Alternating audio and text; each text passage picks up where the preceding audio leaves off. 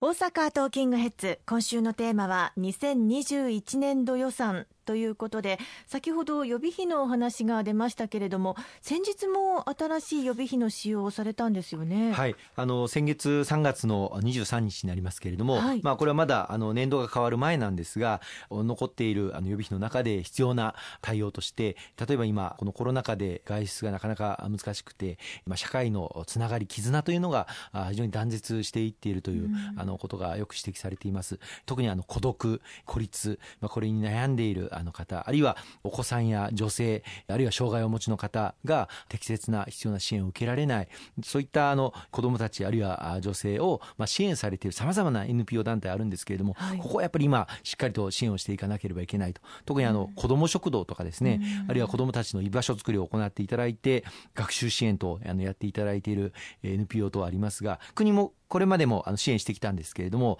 その補助率をこれまで2分の1だったんですけれども、4分の3国があの支援をするとい。うふうに補助率を引き上げたりとか、はい、あるいは新型コロナの影響のもとで非常に不安を抱えていらっしゃる女性の方々、あるいは DV 被害をあの受けていらっしゃる女性の方々、うん、こうした女性の方々への支援を行っている NPO 法人、えー、ここもしっかりあの手厚く支援していくということで、同じように補助率をまあ2分の1から4分の3に引き上げるといったような内容に、えー、その予備費を使わせていただいております。その中で、まあ、女性への支援策の一環なんですけれども、はい、最近、えーまあ、NPO 法人が調べた統計によりますと経済的にまあ困窮されている女性の中で、まあ、生理用品を買うこともままならないという、はい、あのことがアンケート調査を行っていただいて大変多いということが明らかになりました。昨年来あの公明党の女性委員会が当該 NPO の方々からさまざまご要望ご意見をいただいてまいりまして、えー、今年のあの3月頭の参議院予算委員会で、まあ、いわゆる生理の貧困と言われるような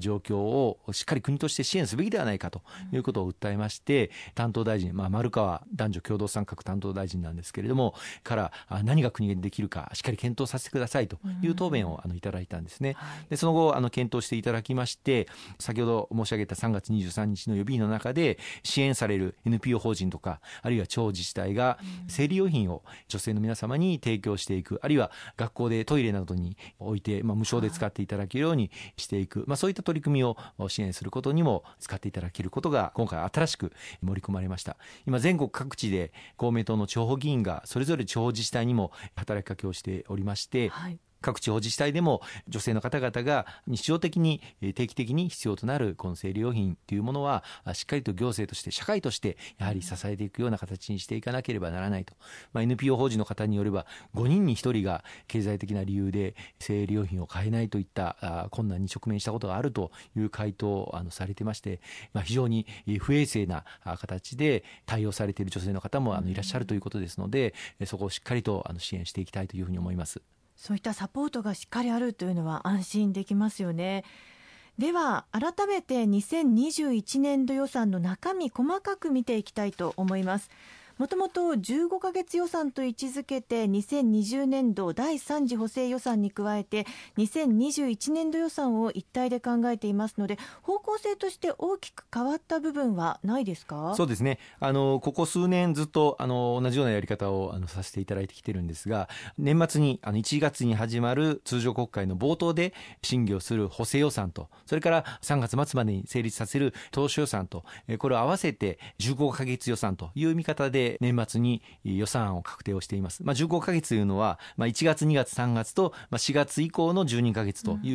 うことで、合わせて15ヶ月予算という言い方をしているんですけれども、すでに、まあ、1月の初旬に、令和2年度第3次補正予算成立をさせていただいていて、これでこの年度内3ヶ月はしっかりと見ていくと。で、今回成立いたしました令和3年度予算で残りの12ヶ月を見ていくという考え方になっています。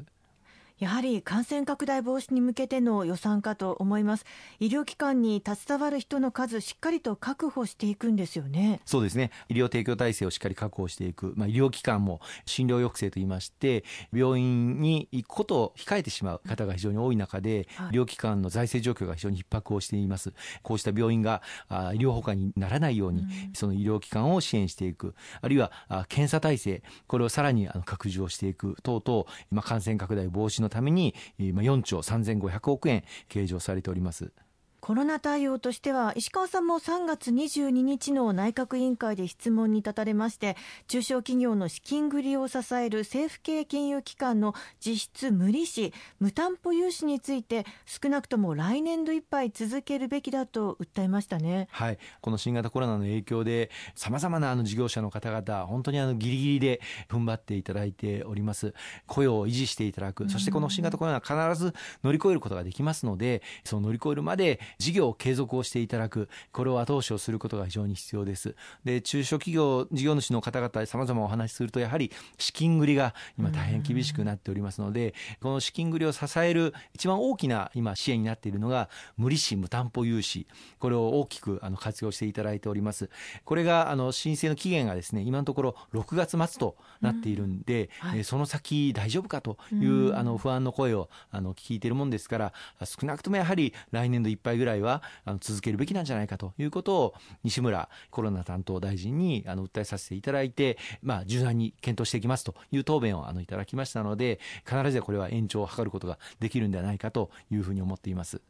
他に今回の2021年度予算に関してぜひ皆さんに知っておいていただきたいという中身ありますか？そうですね。あの今回あの防災減災という点も公明党非常に力を入れて予算の中に盛り込ませていただきました。確かにまあ最重要課題はコロナなんですけれども災害というものは毎年のように必ずやってくるというふうに思わなければいけないと思っています、はい、特にはここ近年気候変動もありまして激甚化している自然災害にしっかり対応していくそしてさまざまなインフラ老朽化してきていますけれどもこのインフラの寿命を長くしていくことでそれに必要な予算コストというものを全体的に引き下げることが長期的に見ればですね長寿命化を図ることでコストを引き下げることができるというふうに考えておりましてこのための防災減災の予算を大きく盛り込ませていただきました。中でも新しい取り組みとして、まあ、集中豪雨とかがあの来た時にこれまで治水対策というのは、まあ、ダムとかあるいは河川の堤防とかを中心に行ってきたんですが、まあ、これもしっかり整備していくことは必要なんですけれども、はい、それだけではなくて流域治水という考え方でその川全体あるいは川の支流とか、うん、あその流域全体で治水を考えていく、まあ、具体的には治水ダムのみならず水力発電とかあるいは水道のために必要とするあの利水ダムというのもあるんですね、うん、こういったダムにも集中豪雨の時にはあの一定程度その治水の役割を担ってもらって、うん、水を貯めれるようにするとかあるいは通常は単なる公園であったりとかあるいは野球場であったりとかそういったところも集中豪雨が来た時には水を貯める。そして街中が浸水しないようにしていく。あるいはあの淀川流域なんかでは取り組んでいることですけれども地下河川というものをしっかり進めていくことで、地下に水を溜める空間をしっかり整備していく。こうした流域全体で町が水害にさらされないような取り組みを一層推進をしていく、まあ、そのための法改正も今回行わせていただくんですけれども合わせて予算の中にも力強く盛り込ませていただいているということをご理解ご認識をいただければと思います。今週もありがとうございました